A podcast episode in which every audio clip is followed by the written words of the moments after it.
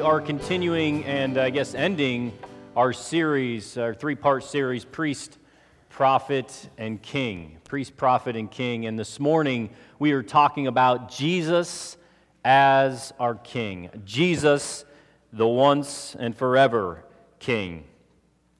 Psalm chapter two, here's what it says. Why do the nations conspire and the peoples plot in vain? The kings of the earth rise up, and the rulers band together against the Lord and against his anointed, saying, let us break their chains and throw off their shackles. The one enthroned in heaven laughs, and the Lord scoffs at them. He rebukes them in his anger and terrifies them in his wrath, saying, I have installed my king on Zion, my holy mountain. I will proclaim the Lord's decree. He said to me, you are my son, today I have become your father. Ask me, and I will make the nations your inheritance, the ends of the earth your possession, and you you will break them with a rod of iron. You will dash them to pieces like pottery. Therefore, you kings, be wise, be warned, you rulers of the earth. Serve the Lord with fear, and celebrate his rule with trembling. Kiss his son, or he will be angry, and your way will lead to your destruction. For his wrath can flare up in a moment. Blessed are all who take refuge in him. Let's pray. God, we thank you uh, for your word. We thank you for the King, the King of Kings. God, as we examine our hearts and we examine our lives, uh, God, help us, help us to ask the question to ourselves if we have surrendered to the King of Kings. God, we thank you for Jesus. We thank you for our King. It's in his name we pray. Amen. If you look at this psalm, and you'll see this with many psalms, is that it's a messianic psalm, meaning that we, we've got a couple different layers. So if you look at Psalm two, you've got a couple different layers to Psalm two. You have the context in which the day it's happening, all right? In the present time here as this is written, Psalm chapter two.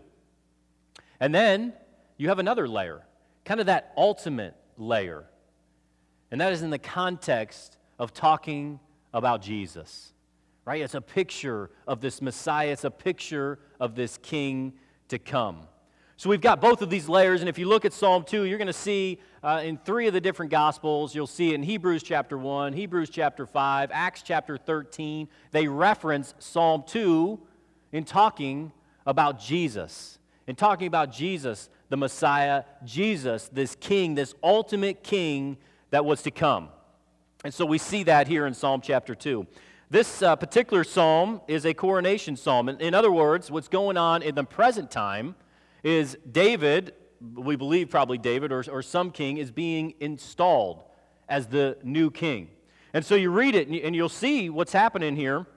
This is why the nations conspire and the uh, plot, uh, the people's plot in vain. The kings of the earth rise up. And so what's taking place, right, if we go to the present context, is that this king is being installed and the other nations are rising up. Now, this wasn't uncommon. What would happen is if a king was installed, a new king comes into power, the other nations around would kind of want to test that power, right? Right? You want to find out where they stand. And so it was a common thing. A new king comes into play, and all of a sudden the other nations then want to kind of challenge him. So this is taking place. This is, so the context here is God is installing his king on Israel, Zion, Jerusalem. So the king's been installed, but what we see is that God is going to back this king, right? God's going to thwart the enemies. God tells him that he's with him and he's with his people.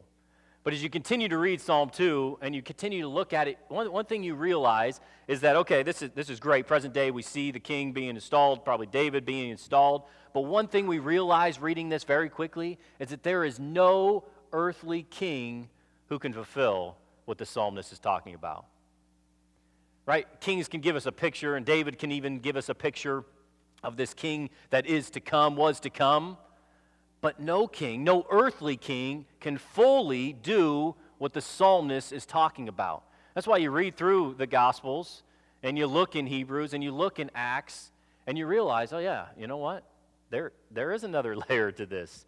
This psalm is talking about this Messiah that is to come, this once and for all king, this king of kings, this ultimate king was to come. And the psalmist telling us about this king that was to come. So as we read through Psalm two together, there are three things I want us to see.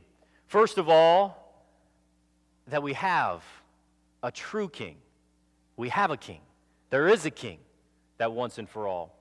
The second thing that we're going to see is that when there is a king, our human heart, our human nature is to hate the king. We don't want the king. We want nothing to do with the king. And the third thing we'll see is that we have a great need for the true king. We have a great need for a king. So those are the three things. We see we have this ultimate king in Jesus. And the second is that we hate the king. But third is that we need the king. And we must realize that. There is a King of Kings, and the true King has been installed. It's, it's if you if you look, and I think this is true in, in most cultures, and you look back, there there's this kind of, if you think about it, there's there's there's these great stories that are told, right? And the story kind of goes like this, and, and you can see it in many cultures. The story goes like this, that there was a great king, and he was wise, and he was powerful, and, and he loved, and he was just, and he was wise, he was all these things. And during his reign, all was right, right? The land prospered and all was going well. But then the king leaves, and what happens? Despair falls on the land. The land, the kingdom was not what it once was when that king was there. You know those stories, right? I mean, you look, look back at the stories we've heard. You, you guys know the story of Robin Hood, right? The king's in place, he's off to battle. Decay in the land. Robin Hood's trying to save the day a little bit. King shows back up, right? All is store, all is restored. So we know that. We've heard that story. We know the story of King Arthur. There's a new movie coming out about King Arthur. I think they make one every ten years or so. But we know the story of King Arthur and Camelot. And when King Arthur was there, everything was great. All was going well. In fact, uh, it's said that on King Arthur's tomb, it says the once and future king. See, when King Arthur was in place, the world, the kingdom, was as it was should be.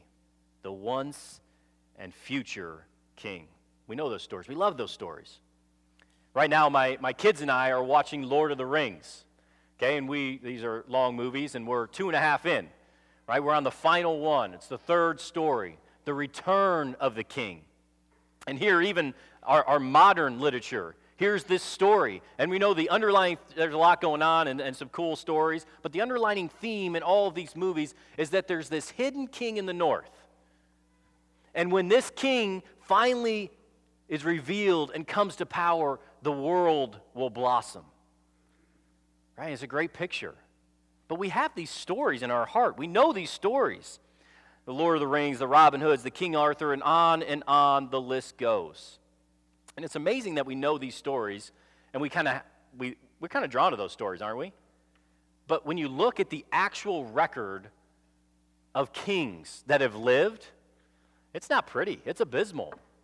The the kings that actually lived, you know, there was tyranny, and there was oppression, and there were lives destroyed. The record, the real record of kings, it, it's terrible. It's not very good. But we're drawn to these stories of kings. We long for them. And kings throughout human history have not been good. But yet they still have a, the story of, a, of the king still has a powerful impact on us. Aren't we drawn to it still? I mean, look look at the kings that, I mean, look, look at, you know, even England, where they have that royal line, right? I, I was looking on Twitter this morning, and here's A B C's running a special, the final one hundred days of Princess Diana, right? And Americans are drawn to it. Right when Prince, was it Harry and Kate Middleton? Somebody knows that. Harry? Yeah, right. All right, but they got married. What did they publicize? It was on T V. Everybody was watching this this wedding. And we're drawn to this this king, right? We're drawn to that lineage, that royal line. Well, it doesn't happen in America, but what do we do in America? I, I don't know if there's any N B A any N B A fans in here? Two. You guys are great. So you guys will understand this analogy here then. But but right now, who, who is probably the most famous basketball player? LeBron James. And what is LeBron's nickname? King James. King James, right? And you didn't even watch basketball. In fact, you were calling that soccer ball basketball before. So, King James, right? We we make up these kings. These, you know, we don't have a lineage of kings here in the United States. But all of a sudden, what do we do? We replace other people. These great athletes, King James, right? What do we do with billionaires? Same thing. What do we do with movie stars? We we turn them into these, these kings that we want to follow. We want to follow their lives. We want to be impacted by their lives because we're drawn to it. So this idea of kings reigns true in our life, right? Well, why is that? I think it's because we, we have this memory. We have this memory of this ancient king, this true king, one who ruled with wisdom and power and love and justice. And I think we were created, in our heart, we were created to follow that king. We were created for it, the ultimate king, that we would follow him, that we would worship him, that we would fall on his knees. And so in our hearts and in our minds, there is a longing for a king. All of us created that way, that we would long for a king. And so when we don't know the ultimate king, when we don't know Jesus, and we don't have that relationship with this King of Kings, what do we do? We'll replace it, don't we? And we follow the King Jameses, or the prince and princess, or the Queen of England, or whoever it might be. We're drawn to those things because our heart longs for that. We were created for that. We were created for a king. And these earthly kings, they're just, even the good ones, e- even David, just dim reflections of the ultimate king, Jesus. The Bible shows us if we would reject the true king, eventually we're going to fill it with somebody else. We're going to fill it with something else. We will make something else a king, or someone else a king in our life. We were created to follow and worship the ultimate king. And if you don't find the real king, you're going to replace it with a false one. Hebrews, or Hebrews, it mentions that verse seven is mentioned, and we're reminded that God has literally and fully given us the real king, a king above all kings in Jesus. We have a king. If we continue and we, we look at verses one through three here, it says, "Why do the nations conspire and the peoples plot in vain? The kings of the earth rise up, and the rulers band together against the Lord and against his anointed, saying, let us break their chains and throw off their shackles." I think what we see in these first three verses in Psalm chapter two is, you know, we, we can read through this whole psalm, and we can understand the Bible, and there's this need that, that we have a king, that Jesus has come, and the King of Kings has arrived. But if we search the heart of man, and we even look at these first three verses, understand the, the heart of man rejects the king. The heart of man hates the king. If, if we are left to our own device and we are left to who we who we are, we, we hate him. We, we hate the king. Look, look at verse three. It says, "Let us break their chains and throw off their shackles." Now, looking at that, you would say, okay, what, what do, the king's got him in bondage. You know, he's slave. Well, what it is in the Hebrew there, what the writer's saying, is, is basically it's like a yoke, right? A yoke with an oxen. And so what they're saying, they're not saying that, hey, I'm some sort of slave, but what they're saying is, is a reference to this, this yoke that they have, is they don't want somebody to own them. They don't want someone to rule over them. They don't want someone who demands their everything, demands them to be yoked. Why? Because the heart of man, the heart of man, hates that, right? I mean, look at how we're, how we, anybody raised a kid here? Yeah, it's not easy work, is it? Uh, it's not easy. Uh, this this morning, I, I my three-year-old is super cute. I love her, but you know what? She wanted her drum, and I'm I'm in a hurry. I can't find her drum, but she starts throwing a tantrum because she can't find her drum, right? All about her. Well, Daddy's got to go. Daddy's got to go. I want my drum, and she's got her drumsticks, but can't find her drum, you know, throws them to the ground, that type of thing, because you can't find her drum. And if we raise kids, we know at the center, at the heart, there's probably a little selfishness there, isn't there? Right? There's a little bit, oh, it's it's all about me. It's all about my life. Now, we have a role to play. Ultimately, our, our biggest role is to point him to Jesus. But we got a role to play to help him realize, yeah, you know what, this life is not just centered around you. It's not just about you. George MacDonald said this, this is his quote, "The one principle of hell is I am my own. I am my own." It's the one conviction that's shared in hell, but it's also the one thing that can create a hell in our life, that I am my own. I am the master of my ship, right? The master of my soul, the captain of my soul. I'm all of these things. At the heart of man, that's what exists, that we're in control, that it's all about me. It's about what I want. It's the one conviction that's shared that can create hell in our relationships, in our marriage, in the neighborhood, in our schools, at our job.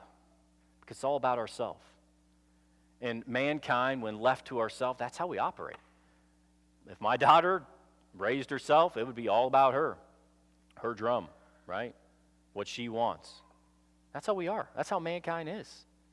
It's all about me and what I want. The captain of my own soul. And it's the essence of every human being. And we hate this idea. The reason we hate the king and this idea of a king is because we don't want somebody to rule and reign over us. We don't want somebody to control our lives. We don't want somebody we have to answer to. Because that's not at the heart of man. We don't want that. And you look and, and you see what happened when the king showed up. What happened when Jesus showed up? Jesus was rejected. Jesus was spit on. Jesus was mocked. Jesus was flogged. He was whipped. He was beat. Ultimately, Jesus was killed. Because at the heart of man, we hate the king. We don't like the idea of someone ruling over us. The perfect king shows up. Perfect king shows up, and he's rejected, he's beat, all of those things, because we hate him. We hate the king.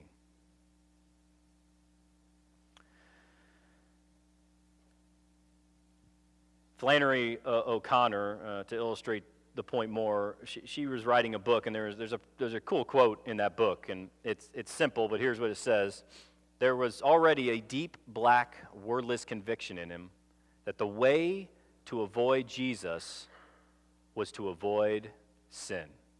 The way to avoid Jesus was to avoid sin. See, people people hate the king, right? People don't hate God. Do they hate God? I mean, if you ask people in general, do they hate God? No, you know what they hate? They hate the biblical God. They hate the God that tells us, hey, be holy because I am holy. Right? It's that yoke. It's that yoke. They hate the, the one that says, you know what, you need to hate your mom and dad and follow me. Oh, what's Jesus saying? Jesus isn't literally telling us to hate our mom and dad, but to love him and follow him and have such devotion to him that in comparison it looks like we hate our family because we love him so much. That's what Jesus wants for us. And so you see this quote, the way to avoid Jesus was to avoid sin. And you look at the world and the culture in which we live in, and we got a culture in a world that, you know, for the most part, is spiritual. For the most part, okay, we don't hate God. But when they encounter the true king, they hate him. Because what's he want? Right? To follow me. To, to love me so much that anything else you do looks like hatred because of your love and devotion to me. So we have this religious guy, and he figures the way to avoid Jesus is to be as good and moral as possible. To be good and moral and possible. How, how does that avoid Jesus? What, what are you talking about? Well, if I'd ask the question, and I'd ask you, have you, you know, have you been a good person?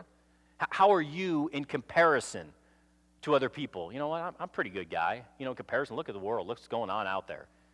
There's all kinds of murders taking place. You know, ISIS, all of these things. I'm a pretty good guy, right? I've got, got my act together. I've done some good things. Is that is that how we respond? Or are we at a place where we know we are so helpless and so lost that we couldn't go on without knowing Jesus, without having a relationship with the King of Kings? Because you look at, hey, the, the spiritual, moral person, they do good things. You know what? I'm not as bad as this person. But the person who knows the King and longs for the King and loves the King is that person that realizes, man, I'm so helpless and I'm so lost and I'm so hopeless without Jesus. That, that's what he wants. He wants us to realize how much we need him. See, the person, the moral, that rejects the King, that hates the King, they're doing good things. They're doing okay. But they don't want to be bound by that yoke, by that burden. You have no hope except for the mercy that God has shown you through Jesus. And so many people use morality really to avoid Jesus, to keep from really having to depend on him and having to submit on him, to submit to him. Have we got to a place, and this is a question to ask ourselves, have we got to a place where we have seen our own hate for that yoke, that burden of the King? Because I think that's where it begins. We must first realize that. We must first realize how hopeless and lost and broken and how much we need him, how much we need that yoke, how much we need that King. Verse ten says this, verse ten through twelve, therefore you kings be wise, be warned, you rulers of the earth. Serve the Lord with fear and celebrate his rule with trembling. Kiss his son or he will be angry, and your ways will lead to your destruction. For his wrath can flare up in a moment. Blessed are all who take refuge in him. What do we see? We see a great need for a king. See, look, and, and we know, and the Bible shows us that there is this great king. There is this great king that came. But we also see, and we know by just examining the hearts of man, that we hate the king. We want nothing to do with the king. To left to ourselves, we would reject him. We would be like when Jesus came, we would be there with him, right? We'd spit, we'd mock, we'd flog, we'd do all these things. Because that's that's man. That's the heart of man. We hate the king. We hate the burden of the king.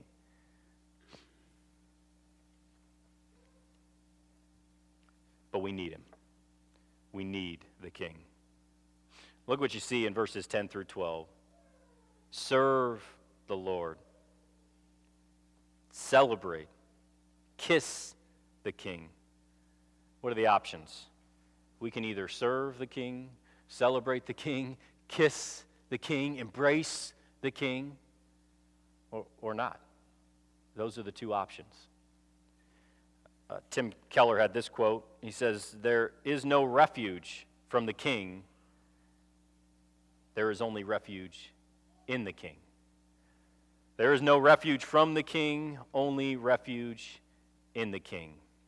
In other words, this yoke, this yoke that seems like such a burden, that seems like such something that would hold us back, this service, eventually it becomes our freedom. The one thing that once was a burden, now is freedom. I think to illustrate this, uh, I, I think if you look at any any craft, whether it be athletics or uh, music or any craft that you would look at, you look when somebody begins to hone a craft, what, what do they do? You work at it. You work at it. Does it take time? Does it take energy? Does it take all of these things? Is it a burden? If I want to become a great musician, and I have absolutely no gift or talent in that area, but let's just pretend for a minute I want to become a great musician, okay? What is that going to take? Practice. Well, it's going to take a new, probably new genes for starters. I need a father with talent and a mother with talent. Uh, I'm just kidding, Dad. Uh, so what it's going to take is going to take practice, right? I'm going to spend time honing that skill, and it is going to be a burden. It's going to pull me away from other things. It's going to distract me from other things. I'm going to spend time and energy. Have you ever seen somebody who spends all this time on the guitar, and you can see their fingers pay the price sometimes? And you see it. They're honing their skill, they're honing their craft, and they're spending all their time doing that.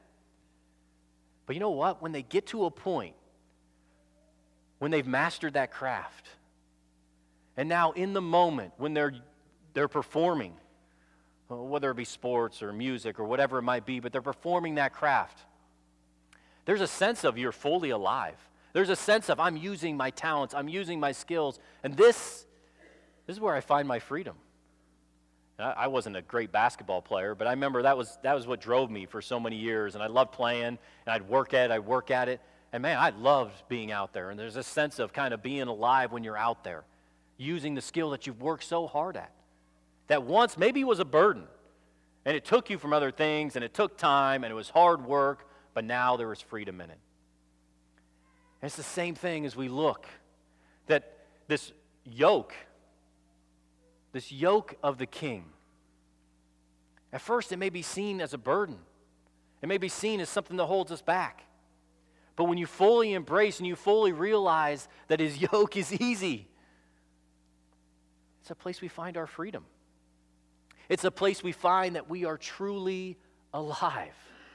When we are in service of the king, when we celebrate his rule, when we kiss the son, we're fully alive.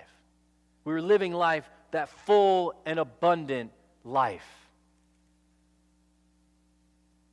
I've come to give life and life abundant.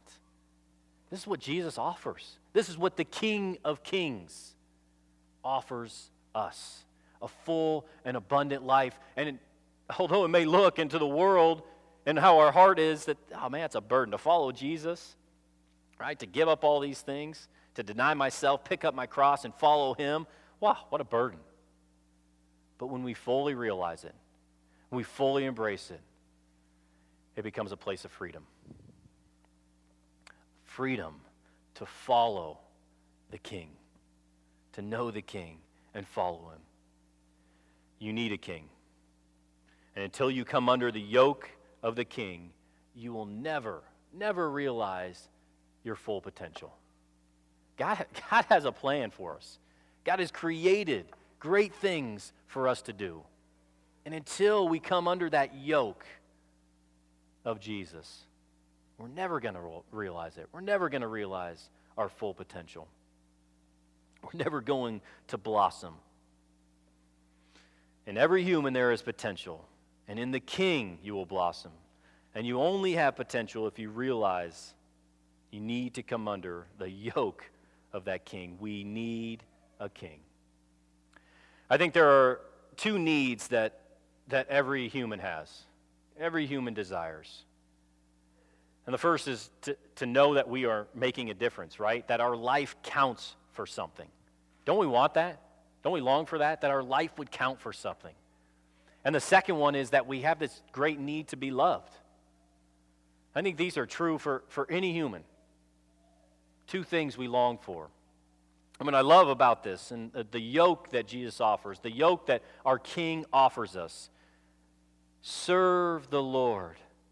Celebrate his rule. Kiss the King.